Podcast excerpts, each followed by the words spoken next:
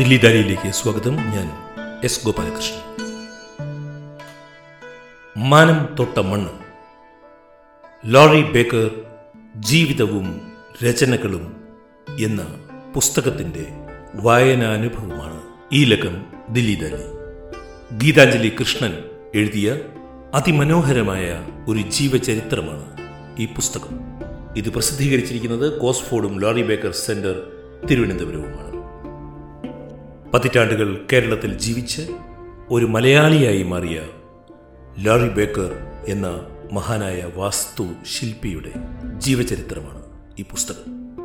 ഈ പുസ്തകം രചിച്ച ഗീതാഞ്ജലി കൃഷ്ണനുമായുള്ള സുദീർഘമായ ഒരു അഭിമുഖ സംഭാഷണമാണ് ഈ ലക്കം പോഡ്കാസ്റ്റ്. ഗീതാഞ്ജലി കൃഷ്ണൻ തിരുവനന്തപുരം എഞ്ചിനീയറിംഗ് കോളേജിൽ നിന്നും ഇലക്ട്രോണിക്സ് ആൻഡ് ടെലികമ്മ്യൂണിക്കേഷനിൽ ബിരുദവും പിലാനിയിലെ ബിർള ഇൻസ്റ്റിറ്റ്യൂട്ട് ഓഫ് ടെക്നോളജിയിൽ നിന്നും ബിരുദാനന്തര ബിരുദവും നേടിയിട്ടുണ്ട്. ഇപ്പോൾ തിരുവനന്തപുരം ടെക്നോ പാർക്കിൽ ജോലി ചെയ്യുന്നു. ഏറ്റവും അകലേക്കൊരു യാത്ര എന്ന യാത്രാ വിവരണത്തിന് രണ്ടായിരത്തി ഏഴിലെ ദേവികി വാര്യർ അവാർഡ് ലഭിച്ചിട്ടുണ്ട്. പ്രൊഫഷണൽ വിദ്യാഭ്യാസവും കേരളത്തിലെ സ്ത്രീകളും എന്ന പഠനത്തിന് രണ്ടായിരത്തി പത്തിൽ നെറ്റ്വർക്ക് ഓഫ് വിമൻ ഇൻ മീഡിയയുടെ ഫെലോഷിപ്പ് ലഭിച്ചിട്ടുണ്ട്. ഞാൻ കൂടുതൽ മുഖവരയായി ഒന്നും സംസാരിക്കുന്നില്ല. ലാറി ബേക്കറുടെ ജീവിതത്തെ അടുത്തറിയുവാൻ ഉതകുന്ന പുസ്തകമാണ് മാനം തൊട്ട മണ്ണ്. ഈ പുസ്തകം വായിച്ചു കഴിഞ്ഞപ്പോഴുണ്ടായ ആഹ്ലാദത്തിൽ നിന്നാണ് ഈ പോഡ്കാസ്റ്റ് ജന്മമെടുക്കുന്നത്. ഇങ്ങനൊരു അഭിമുഖത്തിന് സമയം നൽകിയ ഗീതാഞ്ജലിക്കുള്ള നന്ദി ഞാൻ ആദ്യം തന്നെ രേഖപ്പെടുത്തുകയാണ്. അഭിമുഖത്തിലേക്ക് സ്വാഗതം. സ്വാഗതം ഗീതാഞ്ജലി കൃഷ്ണൻ ദില്ലി ദാലിയിലേക്ക്. ഞാൻ ഒറ്റ ഇരിപ്പിന് വായിച്ച് തീർത്തു. ഇരുന്നൂറ്റി എഴുപത്തം ഇരുന്നൂറ്റി എഴുപതോളം പേജുകളുള്ള ഈ പുസ്തകം ഞാൻ ഇന്നലെ രാവിലെ ഒരു മൂന്നര നാല് മണിക്ക് എഴുന്നേറ്റ് ഇരുന്ന് വായിച്ച് ഒരു ഒൻപത് ഒൻപതര ആകുമ്പോൾ എഴുന്നേറ്റ് പോലുമില്ല. ഒരൊറ്റ ഇരിപ്പിന് വായിച്ച് തീർത്ത. അടുത്ത കാലത്ത് മലയാളത്തിൽ ഇറങ്ങിയ ഏറ്റവും ഈടുറ്റ ജീവചരിത്ര ഗ്രന്ഥങ്ങളിൽ ഒന്ന് എഴുതിയ ആളിനുള്ള അഭിനന്ദനവും എന്റെ പ്രിയങ്കരമായ ഭാഷയിൽ ഇങ്ങനൊരു പുസ്തകം ഉണ്ടായതിലൊരു മലയാളി എന്ന നിലയിലുള്ള എന്റെ ആഹ്ലാദവും ഞാൻ ആദ്യം ഗീതാഞ്ജലിയെ അറിയിക്കുകയാണ്. ഒരുപാട് നന്ദിയുണ്ട് നല്ല വാക്കുകൾക്ക്. ഇങ്ങനൊരു പുസ്തകം വായിച്ച് കഴിഞ്ഞപ്പോൾ ആയിരത്തി തൊള്ളായിരത്തി അറുപത്തിരണ്ട് മുതൽ കേരളം സ്വന്തം കർമ്മഭൂമിയാക്കിയ ഒരു വാസ്തുശില്പിയെക്കുറിച്ച് അതോ മലയാളി വളരെ അടുത്ത് സ്നേഹിച്ച ഒരു വാസ്തുശില്പിയെക്കുറിച്ച് ഇത്രയും സമഗ്രമായ ഒരു മലയാള പുസ്തകം ഇംഗ്ലീഷിൽ ഇതിനു മുമ്പ് അദ്ദേഹത്തിന്റെ ജീവചരിത്രങ്ങൾ ഇറങ്ങിയിട്ടുണ്ട് പക്ഷേ ഒരു മലയാള പുസ്തകം വരാൻ ഇത്രയും വൈകിയതിന് കാരണം എന്തായിരിക്കുമെന്നാണ് ഗീതാഞ്ജലി കരുതുന്നത് അദ്ദേഹത്തെ പറയട്ടെ ഞാൻ ഈ പുസ്തകം എഴുതാനുള്ള കാരണം ആയിരത്തി രണ്ടായിരത്തി പതിനേഴ് മുതൽ രണ്ടായിരത്തി പതിനെട്ട് വരെ ലോറി ബേക്കറിന്റെ സെന്റിനറി ആഘോഷം ആയിരുന്നു. തിരുവനന്തപുരത്ത്. തിരുവനന്തപുരം എഞ്ചിനീയറിംഗ് കോളേജിൽ അതായത് എന്റെ കോളേജിൽ വെച്ചാണ് അതിന്റെ തുടക്കം കുറിച്ചത്. അത് കഴിഞ്ഞ് രണ്ടായിരത്തി പതിനെട്ട് ഫെബ്രുവരിയിൽ കനകക്കുന്നിൽ വെച്ച് കേരള ഗവൺമെന്റിന്റെ ഭാഗമായിട്ട് സമാപന സമ്മേളനം ഉണ്ടായിരുന്നു. ഒരു നാല് ദിവസത്തെ സെമിനാർ ഉണ്ടായിരുന്നു. അപ്പോ അപ്പോഴാണ് ഞാൻ ശ്രദ്ധിച്ചത് സെമിനാറിൽ വന്നവരും സംസാരിക്കുന്നവരും എല്ലാവരും തന്നെ ഇംഗ്ലീഷിലായിരുന്നു സംസാരിച്ചത്. ലോറി ബേക്കറുമായി അടുപ്പമുള്ള എല്ലാവർക്കും ഇംഗ്ലീഷ് നന്നായി അറിയാം. അതുകൊണ്ടാവാം മലയാളത്തിൽ ഒരു പുസ്തകം ഇറങ്ങാനത് എന്റെ ആ, സഹപാഠിയും അടുത്ത സുഹൃത്തുമാണ് പ്രശസ്ത ആർക്കിടെക്റ്റായ ബെന്നി കുര്യാക്കോസ്. അപ്പൊ ഞാൻ ഈ പുസ്തകത്തിനെ കുറിച്ചുള്ള ചിന്തകളുമായി ബെന്നിയെ സമീപിച്ചപ്പോൾ ബെന്നി പറഞ്ഞു ബെന്നി ഒരു പുസ്തകം എഴുതുന്നുണ്ട്. അത് ഇംഗ്ലീഷിലാണ് എഴുതിയത്. അത് മലയാളത്തിലേക്ക് തർജമ ചെയ്യാം എന്നൊരാൾ പറഞ്ഞിട്ടുണ്ട്. അത് കുറച്ച് വർക്ക് ആയിട്ടുണ്ട് പക്ഷെ പൂർത്തീകരിച്ചിട്ടില്ല. ഗീത എന്തായാലും ഗീതയുടെ ജോലിയുമായി ആഗ്രഹവുമായി മുന്നോട്ട് പോയിക്കോളൂ എന്ന് പറഞ്ഞു. അപ്പൊ ലോറി ബേക്കറിനെ കുറിച്ച് ശരിക്കും മലയാളത്തിൽ പുസ്തകം വന്നില്ല. ഇംഗ്ലീഷിൽ ലോറി ബേക്കറിന്റെ പത്നി ശ്രീമതി എലിസബത്ത് ബേക്കർ ഒരു പുസ്തകം. Other side of Laurie Baker എന്നൊരു പുസ്തകം. രണ്ടായിരത്തി ഏഴിൽ ലോറി ബേക്കർ ജീവിച്ചിരുന്ന സമയത്ത് തന്നെ എഴുതിയിരുന്നു. അത് കഴിഞ്ഞിട്ട് മൂന്ന് പുസ്തകങ്ങൾ. അതായത് ഒന്ന് അതുൽ ദേവ്ഗാങ്കർ എന്നൊരു ആർക്കിടെക്ട് മറാഠിയിൽ പുസ്തകം എഴുതി അത് കഴിഞ്ഞിട്ട് അത് ഇംഗ്ലീഷിലേക്ക് തർജമ ചെയ്യപ്പെട്ടു. എലിസബത്ത് ബേക്കർ എഴുതിയ പുസ്തകം ജീവാനന്ദം എന്നൊരാൾ തമിഴിലേക്ക് തർജമ ചെയ്തു. പിന്നെ ഗൗതം ഭാട്ടിയ. ഗൗതം ഭാട്ടിയ ലോറി ബേക്കറിന്റെ കെട്ടിടങ്ങളെ എല്ലാം കുറിച്ച് അതായത് ഒരു കെ- തിരുവനന്തപുരത്തിൽ ഉള്ളതും കേരളത്തിലുടനീളമുള്ള എല്ലാ കെട്ടിടങ്ങളെ കുറിച്ച് ഡോക്യുമെന്റ് ചെയ്ത് Laurie Baker life and works എന്ന് പറഞ്ഞിട്ട് വേറൊരു പുസ്തകം എഴുതി. പിന്നെ കോസ്ഫോർഡ് ഒരുപാട് പുസ്തകങ്ങൾ ഇറക്കുന്നുണ്ട്. പക്ഷെ ഈ പുസ്തകങ്ങളെല്ലാം തന്നെ ഇംഗ്ലീഷിലാണ്. അപ്പോഴാണ് നല്ല ഒരു മലയാളത്തിലൊരു പുസ്തകം ഉണ്ടായില്ലല്ലോ എന്നൊരു ഗ്യാപ്പ് തോന്നിയത് എനിക്ക്. പിന്നെ കെ വേലപ്പൻ വേലപ്പൻ ജീവിച്ചിരുന്ന സമയത്ത് വേലപ്പൻ നേരത്തെ മരിച്ചുപോയി. എല്ലാവർക്കും ഗോപാലകൃഷ്ണനും അറിയാമായിരിക്കും കെ. വേലപ്പനെ പിന്നെ കലാകൗമുദിയിലുണ്ടായിരുന്ന ആളാണ്.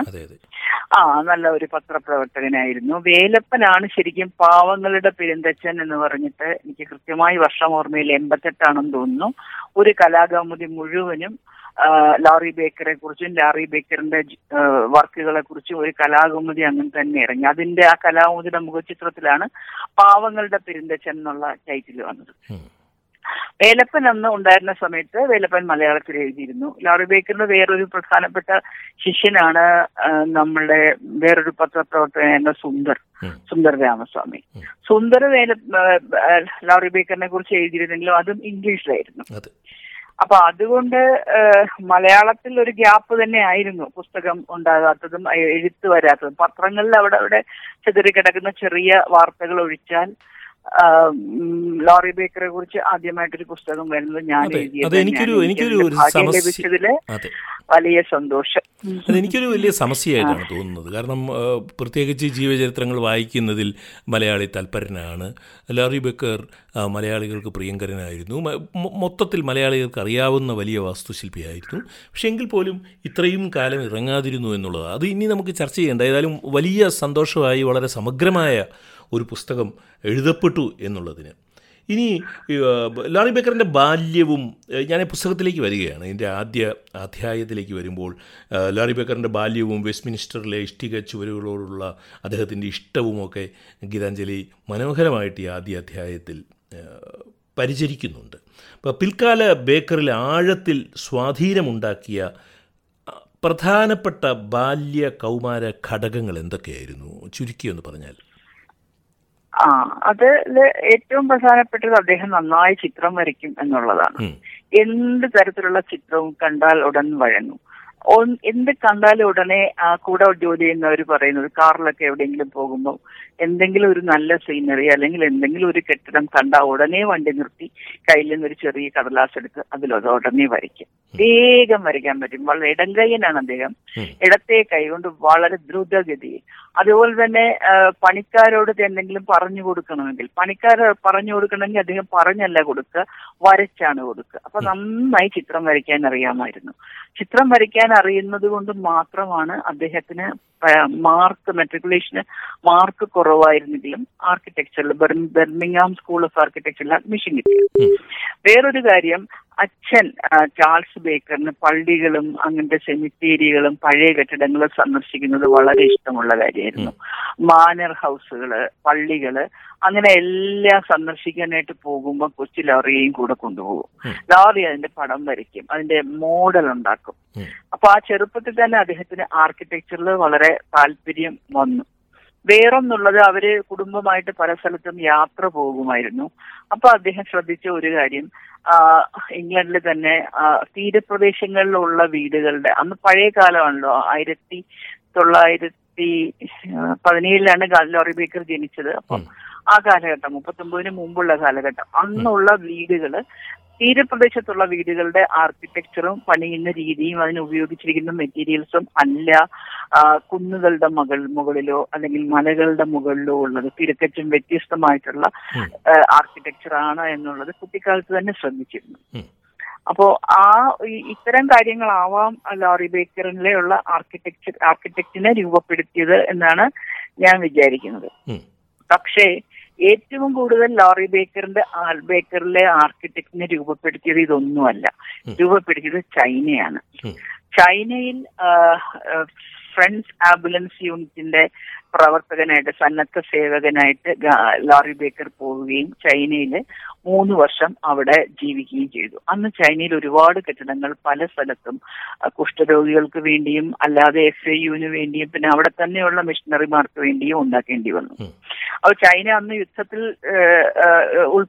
ഏർപ്പെട്ടിരിക്കുന്ന ചൈനയാണ്. അപ്പോൾ ചൈനയിലെ വളരെ മിനിമം ആയിട്ടുള്ള മെറ്റീരിയൽസേ ഉള്ളൂ. പുറത്തുനിന്ന് ഒരു ഒന്നും കൊണ്ടുവരാൻ പറ്റില്ല. അവിടെ തന്നെയുള്ള പണിക്കാരെ വെച്ച് അവിടെയുള്ള മെറ്റീരിയൽസ് വെച്ച് അവിടെയുള്ള സംഗതി സാങ്കേതിക പരിജ്ഞാനം വെച്ച് തന്നെ കെട്ടിടങ്ങൾ ഉണ്ടാക്കണം.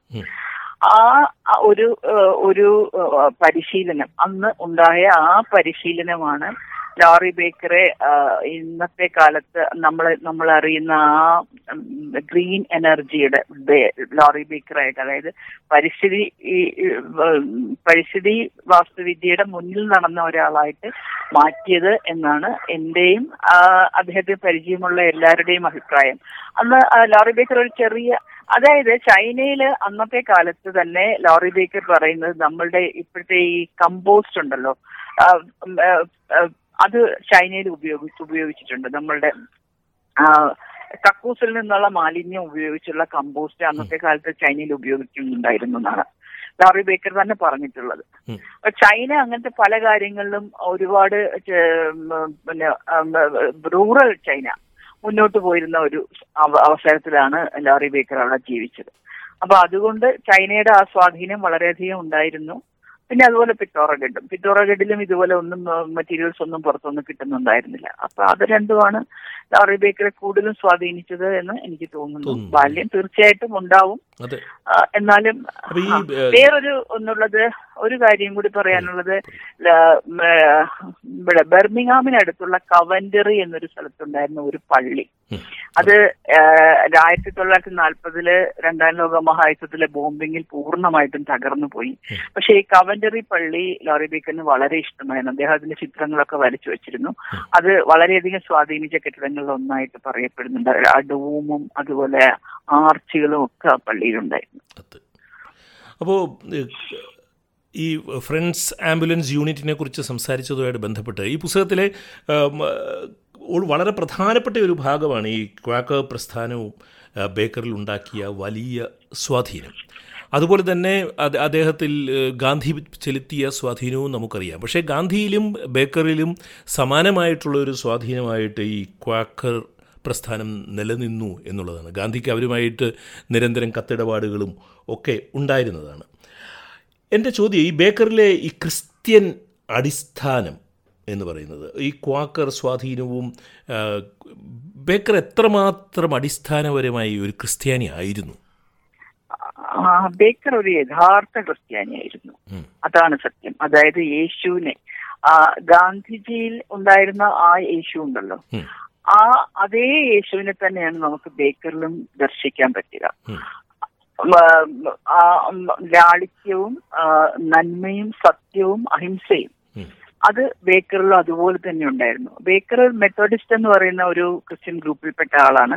പിന്നെ അദ്ദേഹം കിഴക്കർ പ്രസ്ഥാനമായിട്ട് ആകർഷ ആകർഷിക്കപ്പെട്ട് അങ്ങോട്ട് മാറി. അപ്പൊ അവരുടേതാണ് ഈ ഫ്രണ്ട്സ് ആംബുലൻസ് യൂണിറ്റ്. അപ്പൊ ആ ക്വാക്കർ പ്രസ്ഥാനത്തിൽ ഉള്ള ഉള്ളതിലെ പ്രത്യേകത എന്ന് വെച്ചാൽ അവർക്ക് ആ പുരോഹിതന്മാരൊന്നുമില്ല. അവർക്ക് അവർക്ക് സേവനമാണ് അവരുടെ ഏറ്റവും വലിയ പ്രാർത്ഥന. അപ്പൊ അവരെല്ലാരും കൂടെ ചേർന്ന് ഒത്തുകൂടി ഏതെങ്കിലും ഒരു ഒരു സ്ഥലത്തിരുന്ന് അവർ ചെയ്ത നല്ല കാര്യങ്ങൾ പറയുകയോ ധ്യാനിക്കുകയോ ഒക്കെ ചെയ്യുക. അങ്ങനെ അത്ര മാത്രമേ ക്വേക്കർമാർക്കുള്ള പ്രാർത്ഥനയുള്ളൂ. അപ്പൊ അങ്ങനെ ഒരു ഡെഡിക്കേറ്റഡ് ആയിട്ടുള്ള ഒരു ഗ്രൂപ്പാണ് അവർ. അത് ജോലിയാണ് അവരുടെ മനുഷ്യ സ്നേഹമാണ് ഈശ്വരനുള്ള സമർപ്പണം എന്ന് വിശ്വസിക്കുന്ന ഒരാളാണ്. അപ്പൊ അത് തന്നെയാണ് ഗാന്ധിജിയുടെ ആണെങ്കിൽ ഞാൻ ആ പുസ്തകത്തിൽ ആ ഹിമാലയത്തിലെ കുടുംബം എന്നുള്ള ചാപ്റ്ററിൽ പ്രത്യേകിച്ച് പറയുന്നുണ്ട്. ഗാന്ധിജിയുടെ രാമേന്ദ്രൻ ഗുഹ പറഞ്ഞിരിക്കുന്ന ഗാന്ധിജിയുടെ സമ്പൂർണ കൃതികളിനകത്ത് പത്ത് സ്ഥലത്താണ് ക്രേക്കർമാരെ കുറിച്ച് തന്നെ എടുത്തു പറഞ്ഞിരിക്കുന്നത്. ഗാന്ധിജിയായിട്ട് ഏറ്റവും അടുപ്പം ഉണ്ടായിരുന്ന ആളുകൾ അഗത ഹാരിസൺ ഹോറസ് അലക്സാണ്ടർ അവരെല്ലാം ക്വേക്കർമാരായിരുന്നു ഗാന്ധിജിയുടെ കൂടെ തന്നെ എക്കാലവും ഉണ്ടായിരുന്ന മാർജറി സൈക്കസ് അവരും ഒരു കേക്കറായിരുന്നു അപ്പൊ ഗാന്ധിജിക്ക് ഈ കേക്കർമാരുടെ വിശാല മനസ്കതയിലും എല്ലാ മതങ്ങളെയും സ്വാംശീകരിക്കുന്ന അവരുടെ ഒരു സ്വഭാവത്തിലും ഒക്കെ വളരെയധികം അവരോട് മതിപ്പുണ്ടായിരുന്നു. അപ്പൊ അതിൽ ഗാന്ധിജി അതുകൊണ്ട് തന്നെയാണ് യാദൃശികമായിട്ട് ലോറി ബേക്കർ ഗാന്ധിജിയെ കാണാനിടയായത്. ബോംബെയിൽ വെച്ചിട്ട് ബിർള ഭവനിൽ ലോറി ബേക്കർ ബോംബെയിൽ എത്തുമ്പോൾ ഗാന്ധിജി ബോംബെയിലുണ്ടായിരുന്നു. അങ്ങനെ ഗാന്ധിജി ലോറി ബേക്കറെ കണ്ടു. ലോറി ബേക്കറിന്റെ ചെരുപ്പ് ഗാന്ധിജി ആയിരത്തി. തൊള്ളായിരത്തി ആ, നാൽപ്പത്തി നാലിൽ അതെ. നാൽപ്പത്തിനാലിലാണ് ഗാന്ധിജിക്ക് ഇഷ്ടപ്പെട്ടു. മൂന്ന് മാസത്തോളം ലോറി ബേക്കർ ഗാന്ധിജിയുടെ അവിടെ തന്നെ ബോംബെയിൽ അവരെ എല്ലാ ദിവസവും കാണുകയും ഗാന്ധിജി പറയുന്നത് കേൾക്കുകയും ഒക്കെ തന്നെ ചെയ്ത് ഗാന്ധിജിയുടെ കൂടെ കഴിഞ്ഞു. അപ്പൊ അതാണ് ഗാന്ധിജിയും ലോറി ബേക്കറും തമ്മിൽ ക്രിസ്തുവിൽ ഞാൻ പറയാം നിന്നെ പോലെ നിന്റെ അയൽക്കാരനെ സ്നേഹിക്കുക എന്ന് പറയുന്ന ആ ഒരു ക്രിസ്തുവിന്റെ വാക്യം അത് രണ്ടുപേരും ഒരുപോലെ പ്രാവർത്തികമാക്കിയ രണ്ട് വ്യക്തികളാണ്. ഈ അഭിമുഖം കേൾക്കുന്ന ആളുകൾ ഈ പുസ്തകത്തിന്റെ സമഗ്രതയുടെ ഒരു നേരിയൊരു അംശം മാത്രമേ നമ്മൾ ഈ അഭിമുഖ സംഭാഷണത്തിലൂടെ വരുന്നുള്ളൂ. ഇപ്പോൾ തന്നെ ഗീതാഞ്ജലി പറയുന്ന ഈ ക്വ- ക്വാക മൂവ്മെന്റിന് ബേക്കറിനും ഉള്ള സ്വാധീനവും അതുപോലെ തന്നെ അദ്ദേഹത്തിന്റെ ഈ ചൈന യാത്രയെക്കുറിച്ചും ചൈനയിലുള്ള ജീവിതത്തെക്കുറിച്ചും കുഷ്ഠരോഗികളുടെ ഇടയിലുള്ള ജീവിതത്തെക്കുറിച്ചും ഒക്കെ പറയുന്നത് പുസ്തകം വായിച്ചാൽ മാത്രമേ ഈ കേരളത്തിൽ പതിറ്റാണ്ടുകളോളം ജീവിച്ച ഈ മഹാമനുഷ്യസ്നേഹിയുടെ പിന്നിലുണ്ടായിരുന്ന വലിയ ജീവചരിത്രം മനസ്സിലാക്കണമെങ്കിൽ നിങ്ങൾ തീർച്ചയായും ഈ പുസ്തകം വായിച്ചിരിക്കേണ്ടതാണ്. ആ പുസ്തകത്തിനോട് നീതി പുലർത്തക്ക ഒരു രീതിയിലൊരു അഭിമുഖ സംഭാഷണം സാധ്യമല്ല തന്നെ. ഞങ്ങൾ ഇതിങ്ങനെ ഈ പുസ്തകം ഞാൻ പുസ്തകം വായിച്ചു ഗീതാഞ്ജലി പുസ്തകം എഴുതി. ഞങ്ങൾ ഈ പുസ്തകത്തിനെക്കുറിച്ച് സംസാരിക്കുമ്പോൾ ഈ പുസ്തകത്തിന്റെ ചെറിയ ചെറിയ അംശങ്ങളിലൂടെ വെളിച്ചം വീശി വീശി പോവുക മാത്രമാണ് ചെയ്യുന്നതെന്ന് ഞാൻ സന്ദർഭവശാൽ ഇവിടെ സൂചിപ്പിക്കുകയാണ് പുസ്തകം വാങ്ങിച്ച് വായിക്കുക തന്നെ ചെയ്യേണ്ടതാണ് എല്ലാ മലയാളിയും എന്നുള്ളതാണ്. ഇനി പുസ്തകത്തിലേക്ക് വരുമ്പോൾ പുസ്തകത്തിൽ ഗീതാഞ്ജലി പറയുന്നുണ്ട് ലാറി ബേക്കർ ഉറങ്ങാൻ കിടന്നാൽ അപ്പോൾ ഉറങ്ങുമായിരുന്നു എന്ന്. അദ്ദേഹത്തിന്റെ ഒരു ശരാശരി ദിവസം എങ്ങനെയായിരുന്നു? ഇപ്പോൾ ഗാന്ധിയുടെ ദിവസങ്ങളെക്കുറിച്ചൊക്കെ നമുക്കറിയാം. വളരെ വളരെ നേരത്തെ എഴുന്നേൽക്കുകയും കൃത്യം വാച്ചിന് ഗാന്ധിയെ പേടിയായിരുന്നു എന്ന് പറയുമായിരുന്നു. വളരെ നേരത്തെ ഭക്ഷണക്രമത്തിലുള്ള കൃത്യതകളും കൃത്യനിഷ്ഠയോടുകൂടി ജീവിക്കുകയും സൂര്യാസ്തമയത്തിന് മുമ്പ് തന്നെ അത്താഴം കഴിക്കുകയും വളരെ നേരത്തെ കിടന്നുറങ്ങാൻ പോവുകയും ഒക്കെ ചെയ്യുന്ന ഒരു ദിനചര്യ എന്നാൽ അടിമുടി സജീവമായിരുന്ന ഗാന്ധിക്ക് ഉണ്ടായിരുന്നു ലോറി ബേക്കറിന്റെ ശരാശരി ദിനചര്യ എങ്ങനെയായിരുന്നു? അദ്ദേഹത്തിന്റെ സമയനിഷ്ഠകളൊക്കെ എങ്ങനെയായിരുന്നു? അദ്ദേഹത്തിന്റെ അത്തരം സമയനിഷ്ഠകളെ പറ്റി ഞാൻ കൂടുതലായിട്ട് ഇറങ്ങി ചെന്നിട്ടില്ല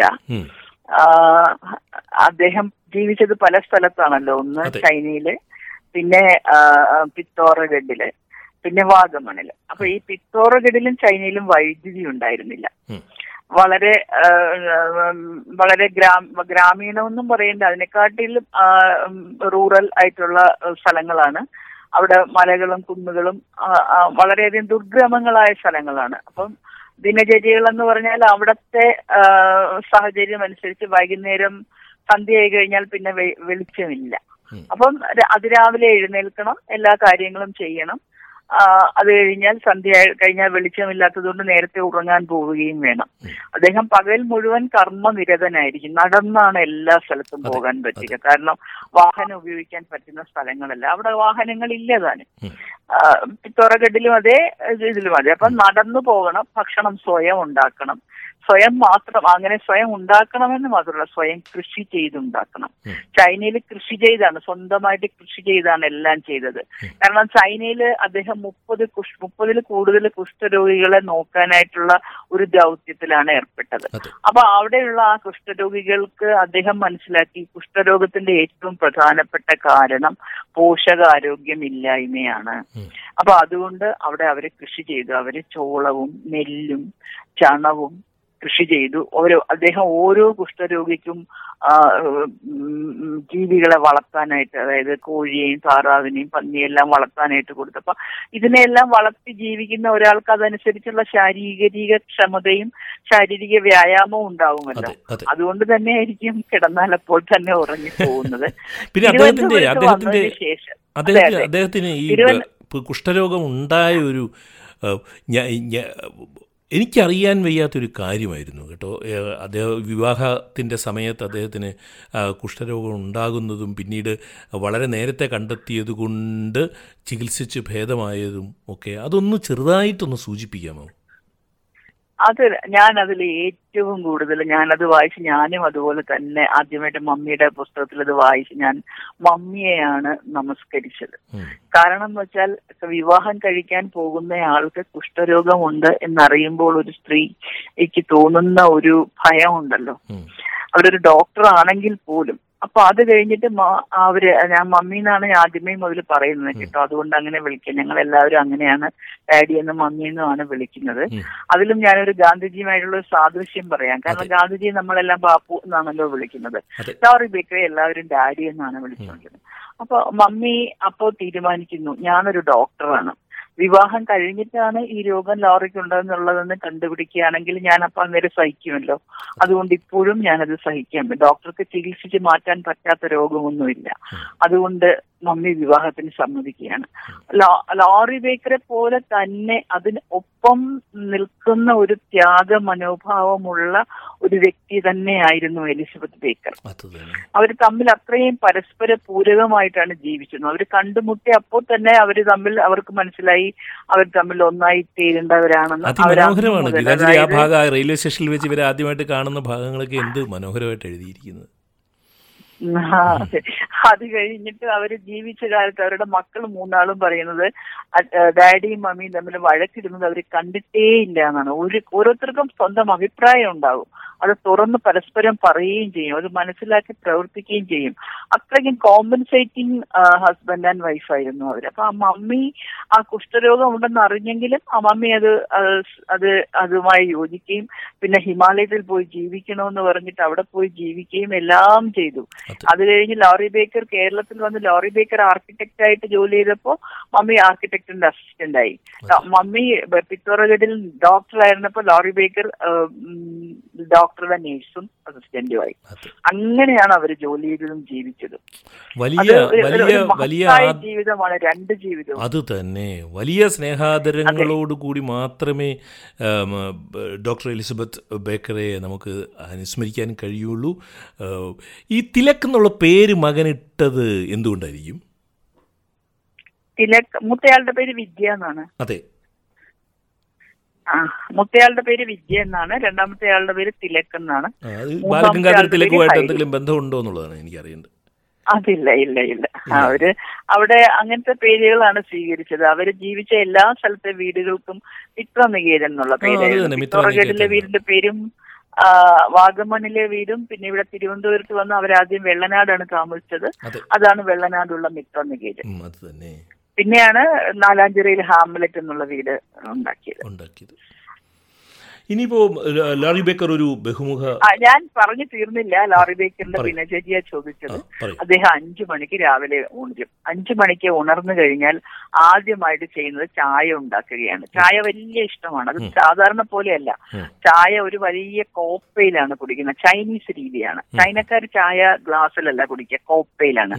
ചൈന ചൈന കോപ്പ്. അപ്പൊ അങ്ങനെ കോപ്പയിൽ ആണ് ചായ കുടിക്കുക. അപ്പൊ ചായ ഉണ്ടാക്കിയിട്ട് എലിസബത്തിനെ വിളിച്ച് രണ്ടുപേരും കൂടി ഒരുമിച്ചിരുന്ന് വൈഫിനെയും കൂടെ ആദ്യം ഹസ്ബൻഡ് ചായ ഉണ്ടാക്കി വൈഫിനെ വിളിച്ചിട്ടാണ്. വൈഫിന് ചായ കൊടുക്കുന്നത്. ഹസ്ബൻഡാണ് എന്നും രാവിലെ ചായ കൊടുക്കുന്നത് വൈഫിന്.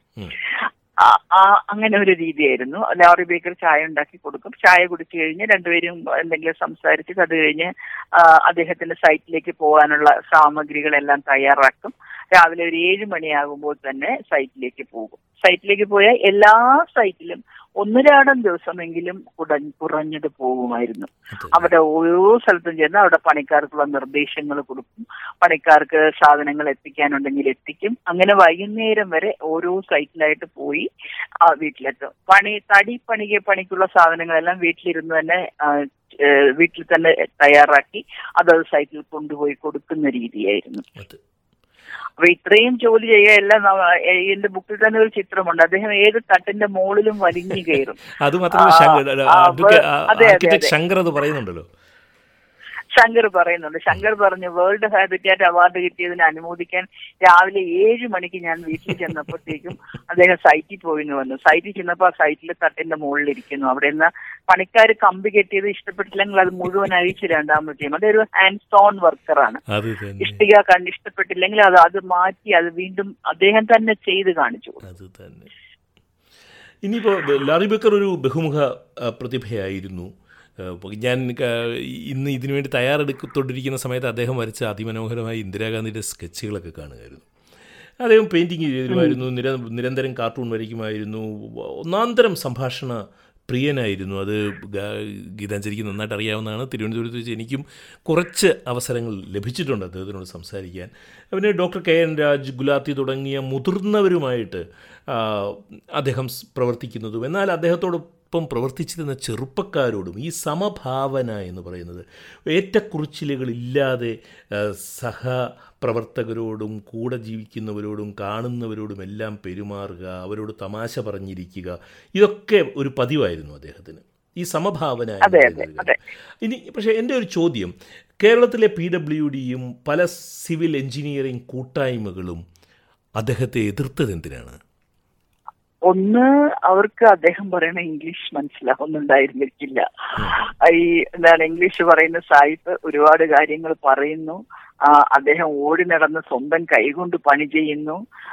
അവരുടെ എസ്റ്റിമേറ്റിനേക്കാൾ നാൽപ്പത് ശതമാനം കുറഞ്ഞ എസ്റ്റിമേറ്റിൽ പണി ചെയ്യാമെന്ന് പറയുന്നു. മറ്റൊന്ന് മറ്റൊന്നുള്ളത് ഈ അദ്ദേഹത്തിന്റെ ക്രാഫ്റ്റിലുള്ള ഭയം. അദ്ദേഹത്തിന്റെ ക്രാഫ്റ്റ് അതിമനോഹരമാണ്. ലോറി ബേക്കർ ഉണ്ടാക്കുന്ന ഓരോ വീടും ഞാൻ എഴുതിയിരിക്കുന്നത് പോലെ തന്നെ ഇടവും ഇഷ്ടികയും കൊണ്ട് ചെയ്ത കവിതകൾ. ഒന്ന് രണ്ട് വീടുകളുണ്ട്. ഞാൻ ഇവിടെ ഒരു ഒരു കേണൽ ജേക്കബിന്റെ വീട് ഇവിടെ അടുത്ത് വട്ടിയൂർക്കാവ് ഭാഗത്താണ്. കേണൽ ജേക്കബിന്റെ വീട് ബി ബി സി രണ്ടു മൂന്ന് പ്രാവശ്യം വന്ന് ഫുൾ ഷൂട്ട് ചെയ്ത് എപ്പിസോഡ് ഉണ്ടാക്കിയിട്ടുണ്ടെന്ന് പറഞ്ഞു. ഒരു മനോഹരമാണെന്നറിയാമോ വീട്ടിൽ? വെള്ളം വെളിച്ചം വായു ഇടം ഇഷ്ടിക ഇതെല്ലാം കൂടെ ചേർത്ത് കവിതകളാണ് അദ്ദേഹം സൃഷ്ടിക്കുന്നത്. അത് കാണുമ്പോൾ സാധാരണ ഉള്ള സിവിൽ എഞ്ചിനീയർമാരെ അങ്കലാപ്പിലായി പോവുകയല്ലേ ഉള്ളൂ. കാരണം എങ്ങനെ ഇത് നിലനിൽക്കും എന്ന് എന്ന് അവർക്ക് സംശയം തോന്നും. കാരണം അവരുടെ നിലനിൽപ്പിന്റെ ഭാഗം തന്നെയാണത്. അവർ ഏറ്റവും കൂടെ എതിർക്കുന്നത് അവരുടെ സ്ട്രക്ചറൽ എഞ്ചിനീയറിംഗുമായിട്ട് ഇദ്ദേഹത്തിന്റെ കെട്ടിടങ്ങൾ ചേർന്ന് പോകുന്നില്ല എന്നുള്ള ഒരു ഭയം കൊണ്ടാണ്. ഭയം കൊണ്ടാണ് ശരിക്കും നമ്മൾ ഞാൻ പറയുന്നത് നമ്മളെ എഞ്ചിനീയറിംഗ് കോളേജിൽ നമ്മളെ ഇതൊന്നും പഠിപ്പിക്കുന്നില്ല.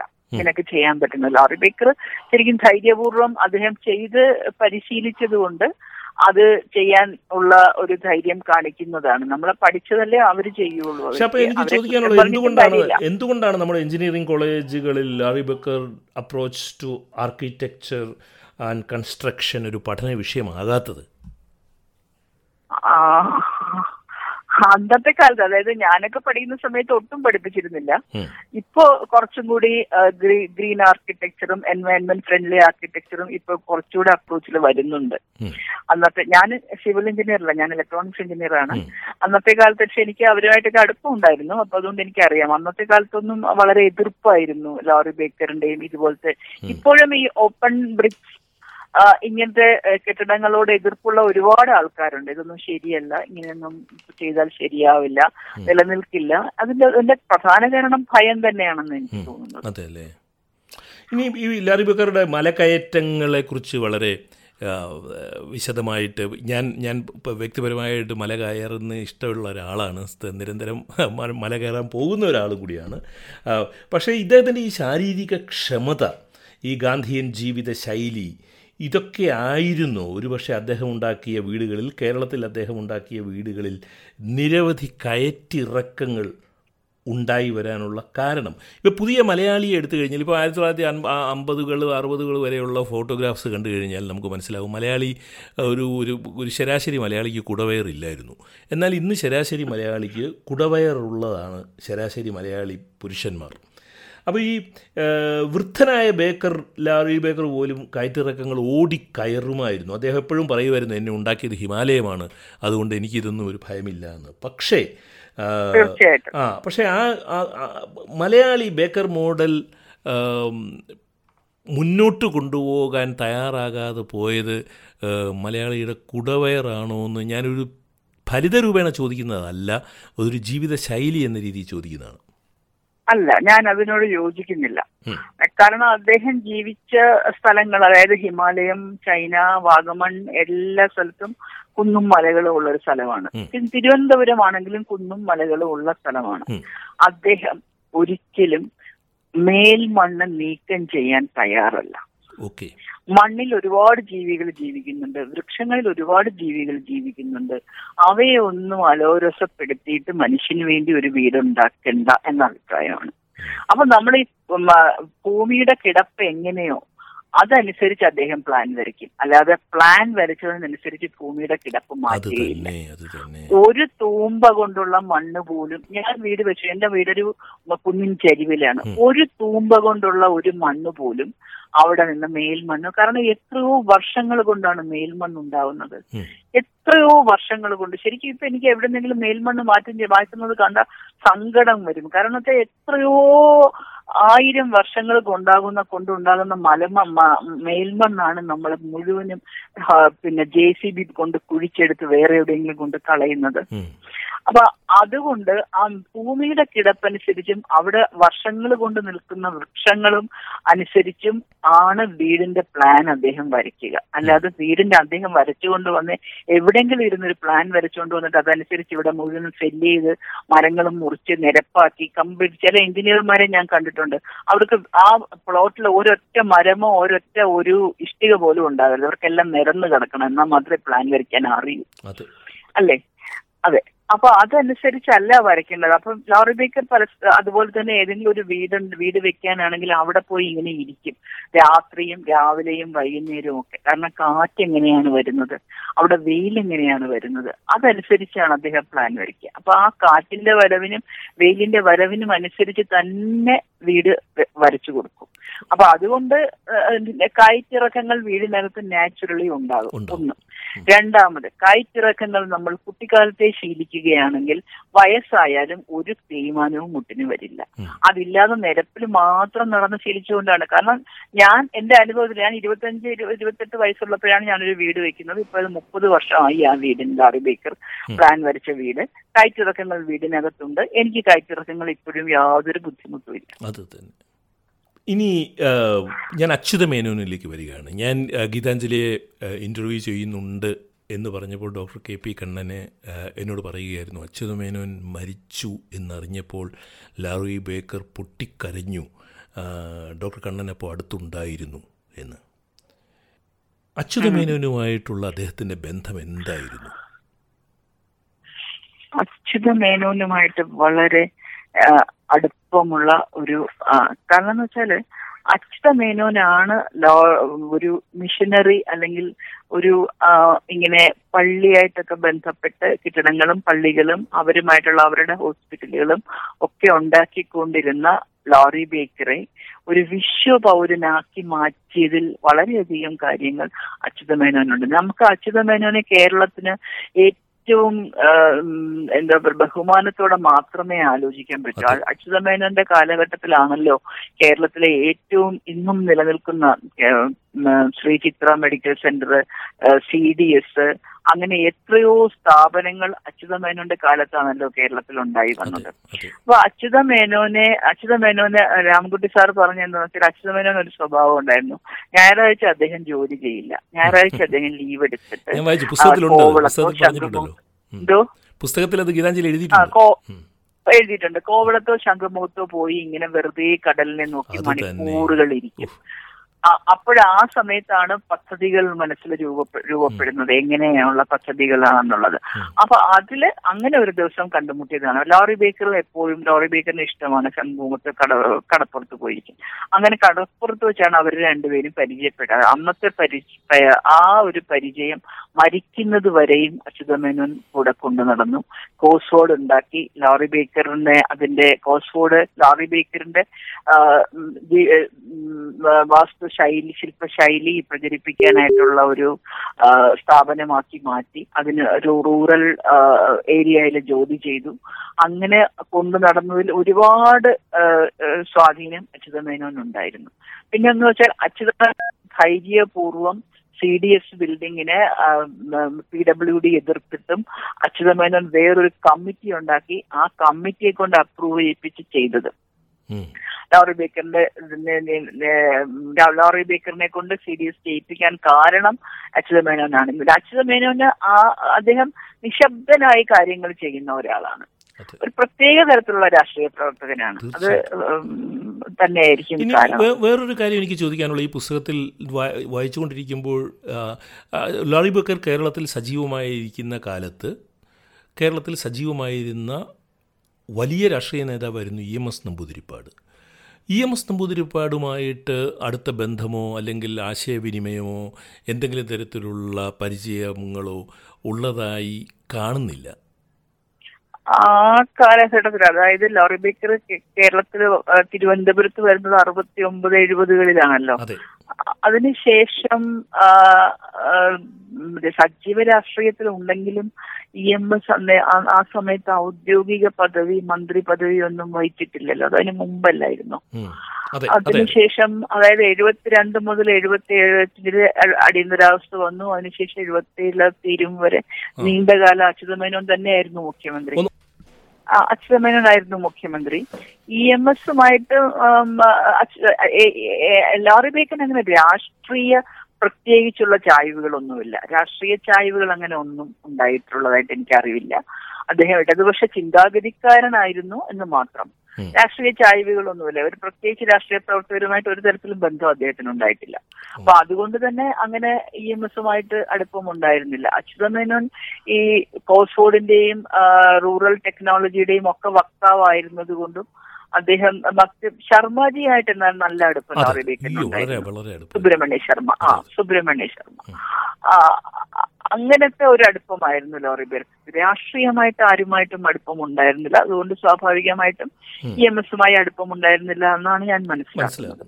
ഇനി എനിക്ക് ചർച്ചയുടെ അവസാന ഭാഗത്തേക്ക് സംഭാഷണത്തിന്റെ ചർച്ച എന്ന് വിളിക്കേണ്ട സംഭാഷണത്തിന്റെ അവസാന ഭാഗത്തേക്ക് പോവുകയാണ്. ഈ ലോറി ബേക്കർ കേരളത്തിൽ നിലനിൽക്കാൻ പോകുന്നത് അദ്ദേഹം ഉണ്ടാക്കിയ കെട്ടിടങ്ങളിലൂടെയാണോ അതോ അദ്ദേഹം ഉണ്ടാക്കിയ ചിന്താഗതിയിലൂടെയാണോ? ആ ചിന്താഗതിയിലൂടെ ആണെങ്കിൽ അതിന് വന്ന പരിണാമങ്ങൾ എന്താണ്? അതിന് ശേഷം ഒരു സസ്റ്റൈനബിൾ ആയിട്ടുള്ള ആർക്കിടെക്ചറൽ മോഡൽ എന്നുള്ള രീതിയിൽ ലാറി ബേക്കർ നിൽക്കുകയാണോ? അതോ ലാറി ബേക്കറിന്റെ മോഡലിനെ കൂടുതൽ നവീകരിച്ച് മുന്നോട്ട് പോകാനുള്ള ശേഷി അതിനുശേഷമുള്ള വാസ്തു ആ, ശില്പ മേഖല കാണിക്കുന്നുണ്ടോ? അതൊരു പ്രത്യേക ചോദ്യമാണ്. എന്ന് വെച്ചാൽ ലോറി ബേക്കറിന്റെ മുന്നോട്ട് വെച്ചത് ഒരു പ്രത്യേക ജീവിത പദ്ധതിയാണ്. അതായത് നമ്മൾ ലോറി ബേക്കർ അതിൽ ലോറി ബേക്കറിന്റെ ആർക്കിടെക്ചറിനെ കുറിച്ചുള്ള ഒരു ഒരു കാര്യം എന്ന് വെച്ചാൽ ലോറി ബേക്കർ ആർക്കിടെക്ചർ എന്ന് വെച്ചാൽ എന്താണ് ഷേപ്പ് ഇല്ലാത്ത എങ്കോണിച്ചുള്ള വീടുകളോ അങ്ങനെയുള്ള കാര്യങ്ങളോ ഒന്നുമല്ല. ഉപഭോക്താവിന് താങ്ങാൻ പറ്റുന്നത് അവർക്ക് സുഖകരമായി ജീവിക്കാൻ പറ്റുന്നത് അവർക്ക് എല്ലാ കാലവും ഉപയോഗിക്കാൻ പറ്റുന്നത്. അത് അവർക്ക് ജീവിക്കാൻ പറ്റുന്നത്. അതാണ് അവരുടെ ആവശ്യത്തിനുള്ളത്. ആ അത്തരം വീടുകളാണ് നമുക്ക് വേണ്ടത് എന്നുള്ളൊരു ജീവിത പദ്ധതിയാണ്. അദ്ദേഹം ഒരിക്കലും വേസ്റ്റ് ഒരു കാര്യവും വേസ്റ്റ് ആക്കാനായിട്ട് കുട്ടികളെ നല്ല ആരെയും അനുവദിക്കില്ലായിരുന്നു. ജോലിക്കാരെ ഒന്നും അനുവദിക്കില്ല. ഒരു കഷ്ണം ഇഷ്ടിക പൊട്ടിച്ചു കളഞ്ഞാൽ വഴക്ക് പറയും. വേസ്റ്റ് നോട്ട് വാണ്ട് നോട്ട് എന്നാണ് അദ്ദേഹം എല്ലാ മുറിയിൽ മുറിയിലും എഴുതി വെച്ചിട്ടുള്ളത് കുട്ടികൾ മക്കൾ പറഞ്ഞു. ആ അതായത് ആവശ്യമില്ലാത്തതൊന്നും നമ്മൾ എടുക്കണ്ട. ആവശ്യമില്ലാത്ത നമ്മൾ ഉപയോഗിക്കണ്ട. ഞാനൊരു ചെറിയൊരു കാര്യം പറയാം. ലാറി ബേക്കറിന്റെ രീതിയിൽ അദ്ദേഹം മുന്നോട്ട് വെച്ചിരിക്കുന്നു. നമ്മുടെ തറ വീടിന്റെ ഫ്ലോർ ഫ്ലോർ കോൺക്രീറ്റ് ചെയ്യുന്നത്. ഞാൻ അതിൽ ഞാനതിൽ എഴുതിയിട്ടുണ്ടെന്ന് തോന്നുന്നില്ല ഫ്ലോർ കോൺക്രീറ്റ് ചെയ്യുന്നത് നമ്മൾ ഉപയോഗിച്ച് വീടിന്റെ വീട് കെട്ടിക്കഴിയുമ്പോൾ വീടിന്റെ വേസ്റ്റ് വരുന്ന എല്ലാ സാധനവും കൂടെ ഫ്ലോറിലിട്ട് അല്ലെങ്കിൽ ഒരു ഇടിക്കുന്ന കല്ലുകൊണ്ട് ഇടിച്ചു നിരത്തും. അതെ. കഴിഞ്ഞ് മച്ച് മച്ച് പ്ലാസ്റ്റർ ചെയ്യും തേക്കും. മച്ച് പ്ലാസ്റ്റർ ചെയ്യുമ്പോൾ അതിന് താഴെ വീഴുന്ന. ആ സിമെന്റിന്റെയും മണലിന്റെയും മിശ്രിതം ഉണ്ടല്ലോ. അത് താഴെ വീഴും. അത് താഴെ വീണിട്ട് അത് ഇടിച്ച് നമ്മൾ നടന്ന് ഇടിച്ചുറയ്ക്കുമ്പോഴത്തേക്കും തറയുടെയും കോൺക്രീറ്റ് അതേ സമയം തന്നെ കഴിയും അങ്ങനെ കോൺക്രീറ്റ് ചെയ്തതാണ് എന്റെ വീട്. ഇരുപത്തിയേഴ് വർഷം അന്ന് അത് ചെയ്തപ്പോൾ എന്നോട് പലരും ചോദിച്ചു ഇതാണോ ഇതിന്റെ കോൺക്രീറ്റ് ഇരുപത്തിയേഴ് വർഷമായി ഇതുവരെയും ഒരു പൊട്ടലുമില്ല. അതേസമയം എത്രയോ വീടുകൾ അതിനേക്കാൾ ഭംഗിയായിട്ടും പൈസ ചെലവാക്കിയും ചെയ്തിട്ടുണ്ട്. ഇഷ്ടംപോലെ പൊട്ടലും തറയിലൊക്കെ ചോർച്ചയും എല്ലാം ഉണ്ട്. ഇന്ന് ഞാൻ ഒരു ഹൗസിംഗിന്റെ ഹൗസിങ്ങിന്റെ ഒരു ഒരു സെമിനാർ ഒരു മീറ്റിങ്ങിൽ പോയിട്ട് ഇപ്പൊ ഇങ്ങോട്ട് വന്നതേ ഉള്ളൂ. അത് നമ്മളുടെ കേരള തിരുവന- തിരുവനന്തപുരം ആസ്ഥാനമായിട്ട് പ്രവർത്തിക്കുന്ന സഖി എന്ന പേരുള്ള ഒരു സ്ത്രീകളുടെ സംഘടന പ്രളയബാധിതരായിട്ടുള്ള എറണാകുളം ചേർ എറണാകുളം തൃശ്ശൂർ ഭാഗത്താണ് ചേർപ്പ് ആ, ആ രണ്ട് മൂന്ന് സ്ഥലത്ത് മത്സ്യത്തൊഴിലാളികൾക്കും മറ്റുള്ളവർക്കും വേണ്ടി വീടുകൾ വെച്ചു കൊടുത്തതാണ്. ലോറി ബീക്കറിന്റെ അതേ അഭിപ്രായം പിന്തുടരുന്ന എറണാകുളത്തുള്ള ഇൻസ്പിറേഷൻ ജയഗോപാലിന്റെ ഗ്രൂപ്പ്. അവരാണ് വീട് വെച്ചു കൊടുത്തത് അവർ ഏകദേശം പതിനാറ് വീട് ഓരോ ജില്ലയിലും വെച്ചു. അപ്പൊ അവർ പറഞ്ഞിരിക്കുന്ന അവർ ഈ ഓരോ സ്ത്രീകളുമായി സംസാരിച്ച് അവർക്കുടെ ആവശ്യങ്ങൾ അനുസരിച്ച് ആണ് അവർക്ക് വീട് വെച്ചു കൊടുക്കുന്നതാണ്. അപ്പൊ ലോറി ബേക്കറിന്റെ ആ ഒരു ആശയം അല്ലെങ്കിൽ ചിന്താഗതി ഒരിക്കലും അന്യം നിന്ന് പോവുകയില്ല. അത് മുന്നോട്ട് കൊണ്ടുപോകുന്ന നിരവധി ആൾക്കാരുണ്ട്. അത് പ്രവർത്തിക്കുന്നുണ്ട്. അത് നമ്മൾക്ക് ഈ ഗ്രീൻ വാസ്തുവിദ്യ അതായത് ഹരിത വാസ്തുവിദ്യ വേണം. ഈ ഭൂമി നിലനിൽക്കണം. ഈ മണ്ണ് നിലനിൽക്കണം എന്നുള്ള ആഗ്രഹമുള്ള എല്ലാ ആളുകളും അതിനെ മുറുകെ പിടിക്കുകയും മുന്നോട്ട് കൊണ്ടുപോകാൻ ശ്രമിക്കുകയും ചെയ്യും. അവരുടെ എണ്ണം വളരെ കുറവായിരിക്കുന്നത് നമ്മളുടെ ഉപഭോഗ സംസ്കാരത്തിന്റെ കൂടുതൽ കൊണ്ടായിരിക്കും ഞാൻ വിചാരിക്കുന്നു. അടുത്ത തവണ തിരുവനന്തപുരത്ത് വരുമ്പോൾ ഗീതാഞ്ജലിയുടെ വീട്ടിൽ എനിക്ക് വരണം. ഞങ്ങളുടെ വീടിനെ കുറിച്ച് ഞാൻ നല്ല ഒരു ലേഖനം ഒരിക്കൽ അഞ്ചാറ് വർഷം മുമ്പ് എഴുതിയിരുന്നു. ഞാൻ അത് അയച്ചു തരാം പ്ലീസ്. പ്ലീസ് കാടുള്ള കാമ്പസുകൾ എന്ന് പറഞ്ഞിട്ട് ഞാൻ എഴുതിയിരുന്നു. അത് ഞാൻ ഞങ്ങൾക്ക് ഒരു അമ്പത് സെന്റ് സ്ഥലം ഞങ്ങൾ തിരുവനന്തപുരത്ത് ടെക്നോ പാർക്കിനടുത്ത് വാങ്ങിച്ചിട്ട് അവിടെയാണ് വീട് വെച്ചത്. നല്ലോണം മരങ്ങളും പച്ചപ്പും എല്ലാം ഉണ്ട്. അപ്പം അവിടെ ഞങ്ങൾ താമസിക്കുമ്പോൾ ഇല്ലാതിരുന്ന ഒരു ചെറിയ ഉറവ സജീവമായിട്ട് ഇപ്പൊ അവിടെ താഴെ ഒരു ചെറിയ തോടായിട്ട് ഒഴുകുന്നുണ്ട്. അത്രയും എനിക്ക് ചെയ്യാൻ പറ്റി. അത് തന്നെ. എനിക്ക് വിനോ ഈ ഈ ദിലീപ് അലിയുടെ എല്ലാ കേൾവിക്കാർക്കും വേണ്ടി ഞാൻ എന്റെ ഹൃദയത്തിൽ നിന്നുള്ള കൃതജ്ഞത രേഖപ്പെടുത്തുകയാണ്. പ്രത്യേകിച്ച് പിന്നെ കോസ്ഫോർഡിനും ലാറി ബേക്കർ സെന്ററിനും ഇത്ര മനോഹരമായ പുസ്തകം പ്രസിദ്ധീകരിച്ചതിനും അവർക്കുള്ള നന്ദിയും ഞാൻ ഈ അവസരത്തിൽ രേഖപ്പെടുത്തുകയാണ്. മുന്നൂറ് രൂപയാണ് ഈ പുസ്തകത്തിന്റെ വില. ഈ പോഡ്കാസ്റ്റ് കേട്ടതിന് ശേഷം ആദ്യം നിങ്ങൾ ചെയ്യേണ്ടത് ഈ പുസ്തകം വാങ്ങിക്കുക എന്നുള്ളതാണ്. ഞാൻ ഈ പുസ്തക വിൽപ്പനയെ പ്രോത്സാഹിപ്പിക്കുകയല്ല.